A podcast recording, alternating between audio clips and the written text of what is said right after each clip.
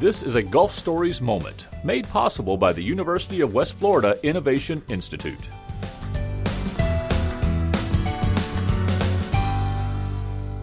Hi again, everyone, and thank you for joining us for another Gulf Stories moment. My guest today, Dr. Athena Dupre, a distinguished university professor from the Communications Department at the University of West Florida. And today we're talking about recovering from a goof. Dr. Dupre, welcome to the show. Oh, thank you. So, right off the bat, I love the topic, though it feels a little broad. Help us think about what do we mean? What are we talking about from a communication standpoint? What is a goof? You know, a goof, I think, is something that didn't go exactly as we had hoped. It may be a glaring typo mm-hmm. that just makes you cringe later. Maybe you forgot to ask the VIP to the big gathering. Mm. It could be you know, those moments. I once sent out congratulations letters to people who didn't actually get accepted into a program. Oh, no. those, those, and we laughed. No, we didn't, uh, but we mm. we recovered. So sometimes they're very small sometimes they're still very embarrassing.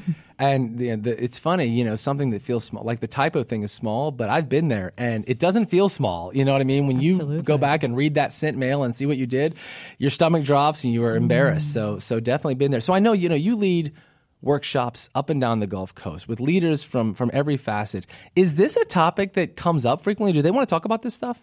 I think they really do because we all like to think that we're immune but the reality is we will goof. And the, the deeper reality is we probably should goof.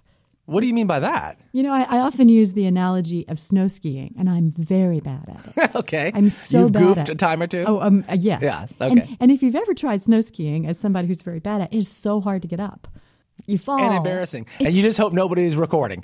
Absolutely. and you're down there trying to get back up, trying to get back up. And for for that reason, I don't like to fall. And so I never really challenge myself on the slopes. Mm. In fact, I just like the flat ground. Got it. But it means I will never become a good skier.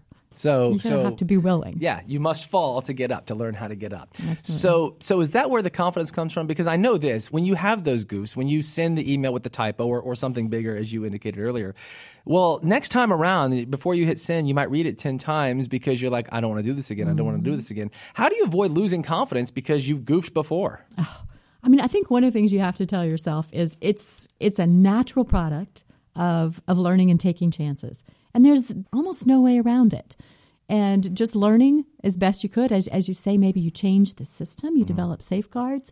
But think about things, you know, Edison is famous for saying that I invented 99 ways not to invent the light bulb. Really good. You know, post it notes were a huge failure.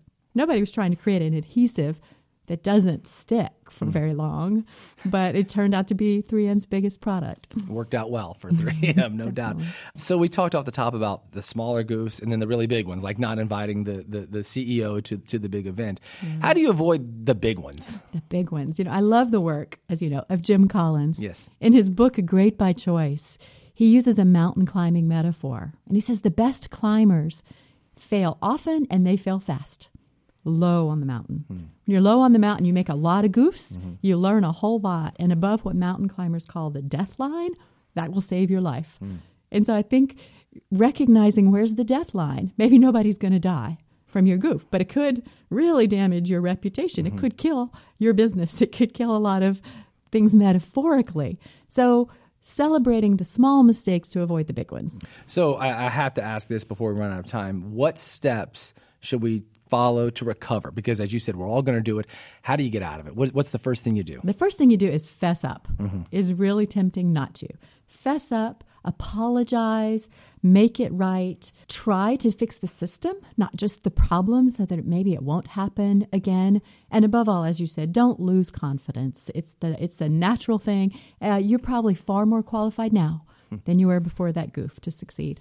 This is about as universal a topic, I think, as we could have come up with. So I'm sure people are listening thinking, I'd like to know a little more about how to handle something like this. Do you have any resources you suggest? You mentioned Collins. I love Collins' work. It's fantastic. John Maxwell's work. He has a book called Failing Forward. Mm. Fantastic. Okay, great. Well, thank you so much. Been talking to Dr. Athena Dupre, distinguished university professor from the University of West Florida, about recovering from a goof, a topic I think we can all relate to. Thank you, Doctor. Thank you. For more Gulf Stories moments, visit wuwf.org slash podcast or go to the podcast page of npr.org.